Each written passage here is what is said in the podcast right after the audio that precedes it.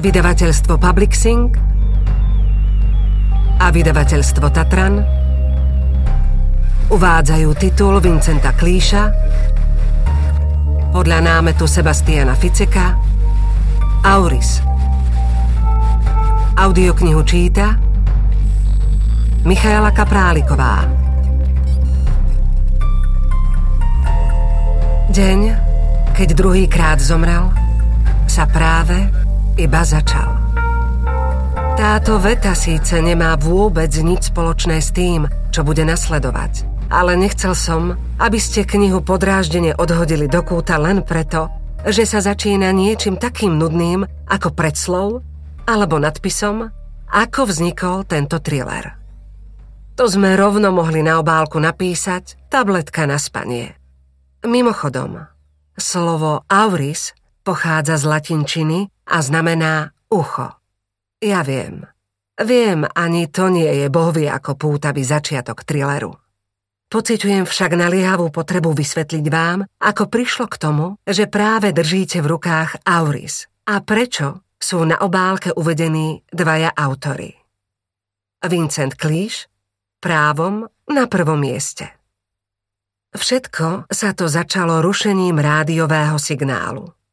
Počas jazdy na diaľnici A24 som sa pokúšal telefonovať. Samozrejme, použil som handsfree, takže žiaden strach.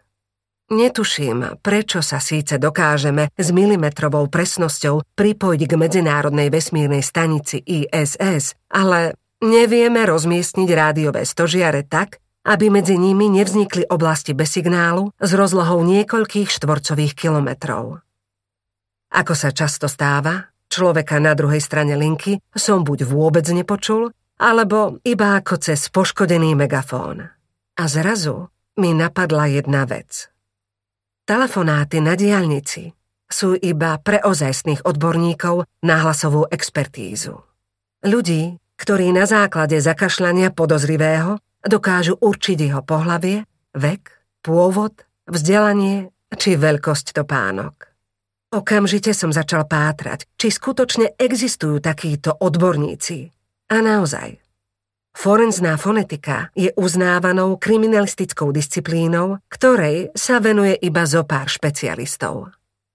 Vďaka tomuto zisteniu som dostal nápad. Musím sa priznať, že pôvodne som nechcel napísať knihu, ale rozhlasovú hru. Ak je to pre vás málo in, môžete to volať aj audioplay.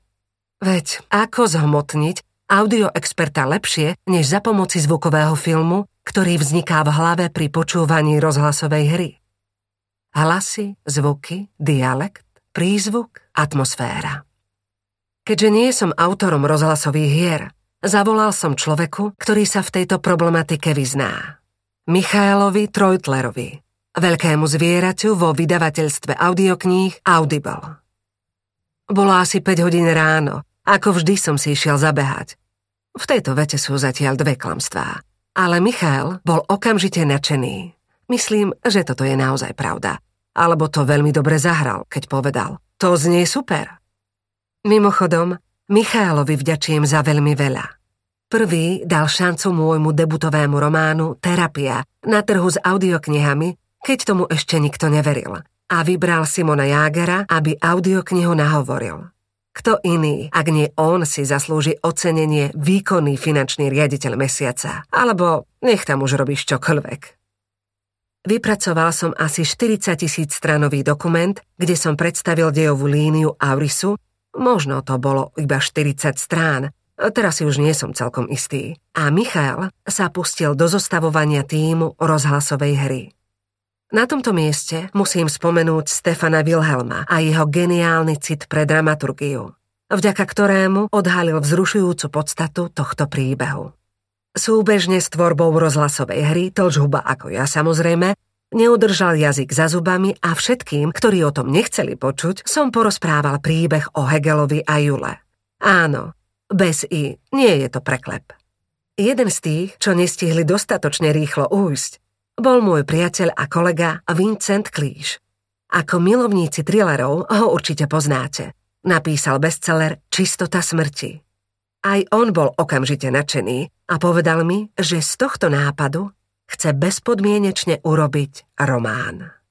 Nuž, a tak sa stalo, že výpadku signálu na diaľnici A24 vďačíme za dve nové originálne diela. Román a rozhlasovú hru. Obe vychádzajú z môjho nápadu. Na oboch som sa podielal. Načrtol ich dejovú líniu a vycibril ich. Tento thriller však napísal Vincent. Román a rozhlasová hra sa nevyhnutne líšia, pretože ide o dva rôzne rukopisy. A práve to z nich, podľa môjho názoru, robí samostatné a navzájom nezávisle fungujúce diela. Ak sa vám jedno z nich nebude páčiť, neobvinujte ma z toho. To ide na účet pánov z oddelenia audiokníh a Vincenta. Ak je však vaša kritika pozitívna, sem s ňou. Ficek zavináč sebastianficek.de Žarty bokom. Naozaj som použil také zastarané spojenie. Nevadí, korektor ho aj tak vyškrtne. Myslím, že Vincent odviedol fantastickú prácu a dúfam, že výsledok sa vám bude páčiť minimálne tak ako mne naša spolupráca. Je to tvoja kniha, Vincent. Bez teba by moje nápady naveky poletovali neusporiadanými sledmi myšlienok ako prázdne listy karizbloku. Páni, to teda bola veta. Ďalšie už snáď budú napínavejšie. Určite áno. Veď ich napísal Vincent van Cleese. Prepáč, ale musel som. Kvôli uchu, chápeš? Veľa zábavy a príjemné čítanie vám želá váš Sebastian Ficek. Prvá kapitola Slnečné lúče dopadali z rozprávkovo bledomodrej oblohy na škrydlové strechy nových hradových domov v štvrti Spandau. A tragédia, čo sa odohrala v jednom z nich, sa preto zdala ešte desivejšia. V daždi, uprostred noci alebo v treskúcej zime by to bolo znesiteľnejšie. Skľúčene si pomyslel Matias Hegel, keď vystupoval z pohotovostného vozidla. Človek nečaká, že v Berlíne sa stane niečo zlé hneď v prvý teplý deň v roku, ktorý sa ráno začal ako bezoblačný prísľub dlhého a pokojného leta. Jednosmerná cesta lemovaná gaštanmi, bola ako stvorená pre bestarostne odložené detské bicykle, pre farebné kontajnery susedov separujúci odpad, či letáky na kôre stromov informujúce o najbližšom blšom trhu. Nie však pre zástup policajtov, záchranárov a fotografov, čakajúcich za bezpečnostnou páskou na ďalší vývoj situácie. Toto všetko sa Hegelovi zdalo rovnako neprimerané ako fotografia usmiatého dievčaťa pod titulkom Mala iba 7 rokov. Keď profesor Hegel nastúpil do zásahového vozidla, psychologička vedúca vyjednávanie zdvihla zrak od počítača, kde zaznamenala všetky podstatné informácie z rozhovoru s páchateľom, ktorý pred chvíľou ukončila. Hegel si uvedomil, že s ňou už niekedy pracoval, ale keďže si nevedel spomenúť na jej meno, nemohla na ňo urobiť veľký dojem. Rozpačito sa dotkol čela a uvedomil si, že bude opäť potrebovať svoj pravidelný 50-eurový zostrih. Čo ste zistili? Policajná psychologička si zložila slúchadla s mikrofónom a unavene sa usmiala. Zásah síce trval iba dve hodiny, ale pokiaľ sú v hre deti, predstavuje každá minúta aj pre najväčších profesionálov väčnosť. Totožnosť podozrivého zatiaľ nepoznáme. Vnikol do domu a v zadnej časti obývačky drží rukojemníkov. Dve deti. Lana má 8 a Jonas 6 rokov. Psychologičke kvapkal ščela pot, hoci klimatizácia ochladila vozidlo na optimálnu teplotu. Deti sú s ním sami? Áno. Hegel ukázal na jeden z troch kontrolných monitorov nainštalovaných v dodávke bez okien. Zachytával pravú príjazdovú cestu k nevýraznému domu, ktorý budú jeho majiteľia pravdepodobne splácať najbližších 20 rokov. Keď prechádzal popri policajnej limuzíne, na zadnom sedadle videl muža, ako s meravým pohľadom objíma plačúcu ženu. To sú rodičia? Áno, matka iba na chvíľku odskočila nakúpiť. Pečivo a džús na raňajky. Deti nebrala, obchod je hneď za rohom. Otec sa vrátil z práce hneď, ako sme mu zavolali. Ani jeden z nich si nevie vysvetliť, ako sa muž dostal do domu. Aké požiadavky má páchateľ? Psychologička pokrčila plecami. Zatiaľ nevieme, ale je ozbrojený. Zväčšila obraz na strednom monitore. Pred záhradka zmizla a vystriedali ju presklené posuvné dvere, oddelujúce obývačku od malej terasy. Ako vidíte, lamelové závesy sú zatiahnuté. Pred 24 minútami však bolo na chvíľu vidieť páchateľa s nožom v ruke, keď vykúkal von. Zaujímavé. Hegel na chvíľu zavrel oči. Môžete ma s ním telefonicky spojiť? Bohužiaľ nie, ale máme nahrávku. To je dobré. Veľmi dobré. Matthias Hegel bol forenzný fonetik. Jeden z mála odborníkov v celom Nemecku, špecializujúcich sa na akustickú analýzu dôkazov. Väčšina jeho kolegov z kriminálky sa pokúša zrekonštruovať trestný čin na základe otlačkov prstov, vzorík slín, svedeckých výpovedí alebo zvyškov tkaniva či vlasov z miesta činu.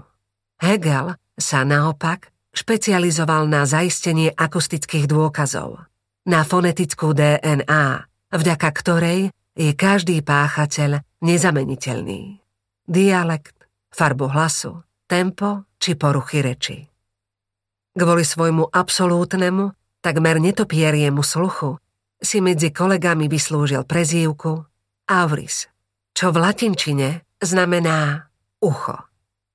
Hoci sa ho tak nikto neodvážil osloviť priamo, vtipkári z personálneho oddelenia Spolkového kriminálneho úradu mu ako služobné auto pridelili Toyota Auris. Hegelovi to však bolo jedno. Vedel, že keď sa tento zásah skončí, aj tak ho už nikdy nebude smieť šoférovať. Prehrajte mi nahrávku, prosím. Psychologička rýchlo vzala do ruky myš, niekoľkokrát na ňu klikla a spustila nahrávku. Halo? Chlapec, pravdepodobne Jonas, šepkal do telefónu. Zavolal na tiesňovú linku, keď sa mu zrejme nepozorovane podarilo dostať k prístroju, ak náhodou ešte nemá vlastný mobil. Hegelovi odľahlo, že psychologička už vystrihla z nahrávky pracovníka tiesňovej linky. Musíte prísť, prosím. On, on, ja neviem, je zlý. Vzliky, nosné dierky upchaté hlienom, panika potláča stredné frekvencie. Čistý strach. Nič neobvyklé pre šesťročné dieťa v takejto situácii. Ale to podstatné, Skutočný dôvod, prečo ho kolegovia zavolali k tomuto prípadu, sa ozvalo až o 5 sekúnd neskôr. Aj keď iba vzdialene v pozadí. Kde? Bolo to iba jediné slovo. Niekto ho skôr zreval, než zabľabotal. Hlas dospelého muža znel opito a vystrašene. V tejto chvíli Hegel nevedel viac povedať, ale čo skoro zachytil ďalšie, mimoriadne zaujímavé fonetické informácie. Páchateľ pristúpil bližšie, zdalo sa, že vytrhol chlapcovi telefón z ruky. Na druhej strane linky zaprašťalo a muž povedal. Kde si sa ukryl? V pozadí bolo počuť chlapcov plač a neznámy muž chraplavým hlasom pokračoval. Robíte, vy, vy príšery? Potom sa ozvalo zapraskanie a spojenie sa prerušilo. Hegel sa pozrel na psychologičku. To je všetko? Áno, to je všetko. Ozval sa rozhodný mužský hlas. Hegel sa obrátil. Do auta sa natlačil pozuby ozbrojený vedúci zásahovej jednotky Hans Struck. Práve on zavolal Hegela na miesto činu. Profesor síce počul, že struk za ním otvoril dvere, ale túto nepotrebnú akustickú informáciu okamžite vypustil, aby sa mohol sústrediť iba na páchateľov hlas. Vedúcemu zásahu nevenoval ani najmenšiu pozornosť a obrátil sa k psychologičke. Môžete mi tú nahrávku prehrať ešte raz, prosím. Hegel si nasadil slúchadlá a zavrel oči. Keď si vypočul zvukový súbor po druhý raz, kolegyňa na ňo upriela veľké oči. Čo si o to myslíte? Mali by sme zasiahnuť. Struk nedal Hegelovi príležitosť odpovedať na otázku a pravú ruku položil na opasok so slepujúcimi granátmi.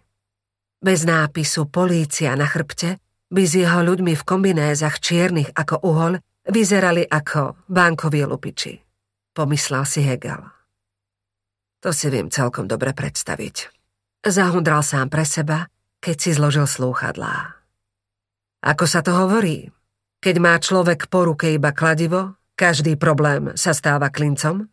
Prosím? Struk si s rukami v bok prísne premeriaval Hegela. Jeho ľudia sú roky trénovaní na zásahy, ako je tento, a doslova bažia potom, aby konečne ukázali v akcii svoje ťažko nadobudnuté zručnosti a fyzickú prevahu. V podstate im nemožno nič vyčítať, veď koniec koncov ide o vyslobodenie dvoch detí z rúk ozbrojeného páchateľa.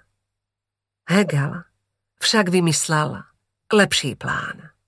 Nečakajú rodičia nejakého remeselníka – Psychologička sa na ňo prekvapene pozrela a stisla pery. Vzala do ruky mobil, uskutočnila krátky hovor a pokrútila hlavou. Nie, nejaký majster, nejaká návšteva. Prečo sa pýtate?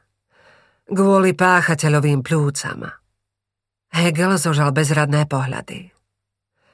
Má ich napadnuté. Nepočuli ste to chrčanie. Koho zaujímajú jeho Prekliaté pľúca. Struk dýchal pručie. Nebol zvyknutý na to, že ho niekto ignoruje. Ten šušľavý trulo je šialený. Trepe o akýchsi príšerách je nepredvídateľný. Kým vyčkávame, každú chvíľu môže niečo urobiť deťom. Je to možné. Hegel si vybral mobil, otvoril Google a do vyhľadávača zadal adresu s aktuálnym dátumom. Náš páchateľ je vysoký 1,70 m, maximálne 1,75 m, povedal neotrhajúc oči od smartfónu. Podľa hlasu je to kus chlapa, ale je silne deprimovaný. Tomu predlžuje hlasivky, vďaka čomu je zretelnejšia basová frekvencia. Odhadujem, že má maximálne 40 rokov a podľa objemu hrudníka bude mať nadváhu. Veľké, dobre obalené rezonančné teleso. A celý život vykonáva fyzickú prácu. Ako to všetko môžete vedieť? Struk sa pozrel na hodinky a prešľapoval pritom z nohy na nohu. Vonkajší popis sedí. Psychologička našla v počítači páchateľovú fotku, urobenú vo chvíli, keď sa nakrátko ukázal v okne s kuchynským nožom. Fotografia síce bola rozmazaná a mužovi nebolo vidno tvár, Napriek tomu však bolo zrejmé, že skutočne ide o obézneho štyriciatnika nižšej postavy. Chrčanie poukazuje na chronickú bronchitídu, ale nie je to fajčiarsky kašel. Ten by bol suchší. Náš páchateľ často pracoval vo vlhkom prostredí, na staveniskách alebo v pivniciach. Preto som sa pýtal, či nečakajú remeselníka, ale to sa už vyriešilo. Hegel s náznakom úsmevu na tvári Strčil telefón do vrecka. Prečo? Pretože už viem, s kým máme dočinenia. Pošlite jeho fotografiu do plinárenskej spoločnosti Gasak a spýtajte sa, či nám nemôžu poskytnúť kontakt na rodinného lekára svojho zamestnanca. Plinárenskej spoločnosti? Strukovi takmer preskočil hlas. Čo s tým má spoločné berlínsky dodávateľ zemného plynu? Hegel sa obrátil k vedúcemu zásahovej jednotky. Stavím sa o svoj víkendový dom, že ten chlap dnes odpisoval v okolí stav meračov. To by zároveň vysvetľovalo, ako sa dostal do domu. Deti mu pravdepodobne otvorili, pretože k ním chodíva každý rok. Možno ho dokonca poznajú. Struk si zobral vysielačku a s kamenou tvárou odovzdal informácie ďalej. Tak teda dobre, Auri... Hegel, povedzme, že máte pravdu. Nemôžeme však čakať, kým nám psychiatr toho šialenca vysvetlí, že jeho pacient dnes ráno iba zabudol užiť tabletky na schizofréniu. Nie je schizofrenik a netreba ani zasahovať. Struk sa náhnevane zasmial. A čo teda? Presunte svoje jednotky. Mám ich presunúť, zbláznili ste sa? Máme sa stiahnuť, alebo čo? Nie, to nie je potrebné. Stačí, ak premiestnite všetkých mužov a vozidlá o 20 metrov doprava. Strukovi zamrzol úsmev na tvári. 20 metrov doprava. Vy ste niečo pili? Jednoducho urobte, o čo vás prosím. Stoja na nesprávnej strane. Struk by na ňo zízal zrejme rovnako šokovane, aj keby mu Hegel navrhol, aby zaútočili na dom juhoafrického arcibiskupa a držiteľa Nobelovej ceny za mier Desmonda Tuta. Už ste sa tu poobzerali, Hegel. Celý roh je otvorený a zo všetkých strán viditeľný. Vďaka rozsiahlemu trávniku v predzáhradke dovidí ten chlap z obývačky až na televíznu väžu. Nemôžeme sa skryť. A vôbec, prečo by sme to mali robiť? Sám ste povedali, že nemôžeme strácať čas. Hegel zostal pokojný a jeho hlas znel povzbudivo. Dôverujte mi, prosím a presunte všetky svoje taktické jednotky vrátane tohto vozidla čo najviac doprava od nás. Dôvod vám vysvetlím neskôr. Kedy? Hegel si zapol bundu a pristúpil k dverám zásahového vozidla. Keď odtiaľ dostanem deti. Druhá kapitola Jedným z Hegelových privilégií bolo, že jeho nadriadený mu pri podobných zásahoch udeľovali osobitné právomoci. Jeho priekopnícke úspechy, najmä pri samovražedných a rukojemnických zásahoch, síce nepremenili počiatočnú nedôveru kolegov voči odborníkovi na hlasovú expertízu na obdiv, ale vyústili minimálne do profesionálneho uznania. Vážil si ho dokonca aj struk, aj keď sa momentálne nachádzal vo výnimočnom mentálnom i hormonálnom stave, ktorý mu v prípade núdze umožňuje okamžite vtrhnúť do domu a podstúpiť život ohrozujúce riziká. Struk však nebol nejaký zaslepený kouboj a hoci považoval Hegelové metódy riešenia prípadov za na najvyš podozrivé, v konečnom dôsledku mu nestal v ceste. Po konzultácii s koordinátormi zásahu na dispečingu napokon Hegelovej žiadosti vyhoveli – a keď všetky vozidlá posunuli o niekoľko metrov nabok, forenzný analytik sa priblížil od cesty k rodinnému domu. Vchod bol trochu bokom na pravej strane. Našťastie. Na počudovanie komanda, ktoré Hegela pozorovalo z dostatočnej vzdialenosti, sa ani nesnažil byť nenápadný. Nezrýchlil krok, neprikrčil sa, ani sa nezakrádal poza kríky pri susednom plote. Naopak, k preskleným dverám kráčal so vstýčenou hlavou. Na hlinenej tabuľke vedľa zvončeka stálo rodina Hercogová. Podľa dievčenského písma ju pravdepodobne vyrobila malá Jana v škôlke. Dvere boli podľa očakávania zatvorené. To však nebol problém, pretože rodičia rukojemníkov mu dali kľúč. Strčil rezervný kľúč do zámky a dával pritom pozor, aby nenarobil hluk. Stačilo iba štvrť otáčky a dvere sa otvorili. Aj s tým Hegel počítal. Ten chlap čeli enormnému psychickému vypetiu. Je zmetený a vystrašený. Neuvažuje racionálne a preto nezamkol dvere úplne. Hegel vošiel do chodby, kde voňali koža a sprej na nohy. Prešiel okolo pootvorenej skrinky na topánky a vrhol rýchly pohľad na schody. Na stenách vyseli obrazy z Ikei, na schodoch sa povaľovali hračky a na poschodí stál preplnený kôž na bielizeň. Klasický chaos štvorčlenej rodiny, ktorá nečaká návštevu. Hegel sa presvedčil, že v otvorenej kuchyni nie je nikto a tápavo kráčal doľava k vchodu do obývačky. Podlaha bola pokrytá sivými obkladačkami na Hegelov vkus príliš tmavými, ale ukázalo sa, že sú skutočným darom z nebies. Podrážky jeho tenisiek na nich totiž nevydávali takmer nejaký zvuk. Hegel zadržal dých a nazrel do obývačky slúžiacej zároveň ako jedáleň. Napriek obmedzenému zornému polu pochopil situáciu jediným pohľadom. Trasúce sa deti sedeli v tesnom objatí na koženkovej sedačke s hlavami pritlačenými k sebe.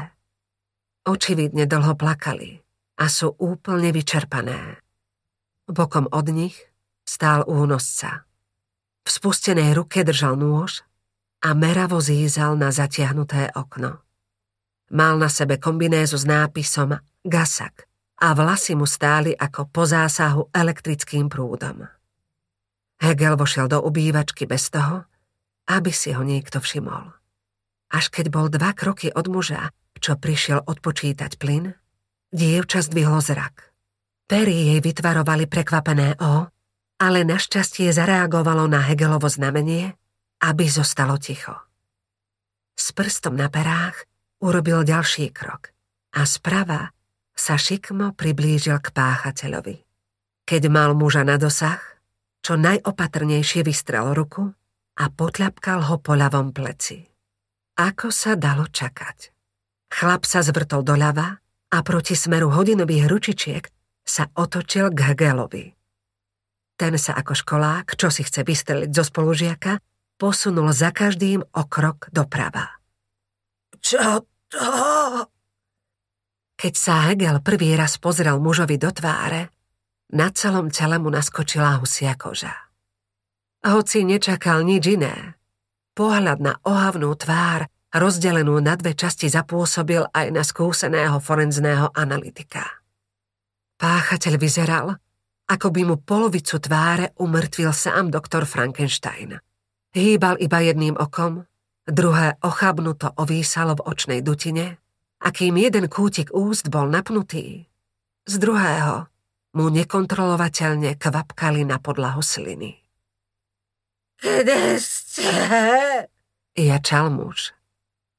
Hegel urobil ďalší krok doprava a rýchlo naznačil deťom, aby vstali z pohovky. Vo chvíli, keď chceli preľaknutí súrodenci poslúchnuť jeho príkaz, sa muž obrátil ich smerom. Hegel si ducha prítomne odopol hodinky a s rachotom ich hodil do protiľahlého ľavého rohu obývačky. Páchateľ uháňal doprava, najprv hlava, potom celé telo. Teraz alebo nikdy. Hegel sa vrhol k deťom, chytil ich malé ruky a ťahal ich za sebou, až kým sa nedostali k zadnému vchodu. Vy, príšery! Doliehal z diaľky mužov rev. Deti rýchlo utekali do malej záhradky, kde už čakal struk so svojimi mužmi. Zbráňami mierili na dvere, ale nikto sa v nich neobjavil. Ten chlap sa už za nikým nerozbehne. Ste v poriadku? Struk chytil Hegela za plece a pozrel sa mu do očí. Policajtka okamžite odviedla rozrušené deti do bezpečia. Naspäť k rodičom, ktorí ich na radoste nevyobímajú. Všetko v poriadku. Som rád, že som zase raz mohol niekoho zachrániť. Hegel sa obzeral za deťmi. Čo mi viete povedať o páchateľovi? Struk nespustil oči zo zadných dverí. Je ozbrojený, ale nie je nebezpečný. Ako ste na to prišli? Hegel si vzdychol. Teraz nemám čas na vysvetľovanie. Jednoducho choďte dovnútra, odzbrojte ho a zavolajte záchranku. Záchranku?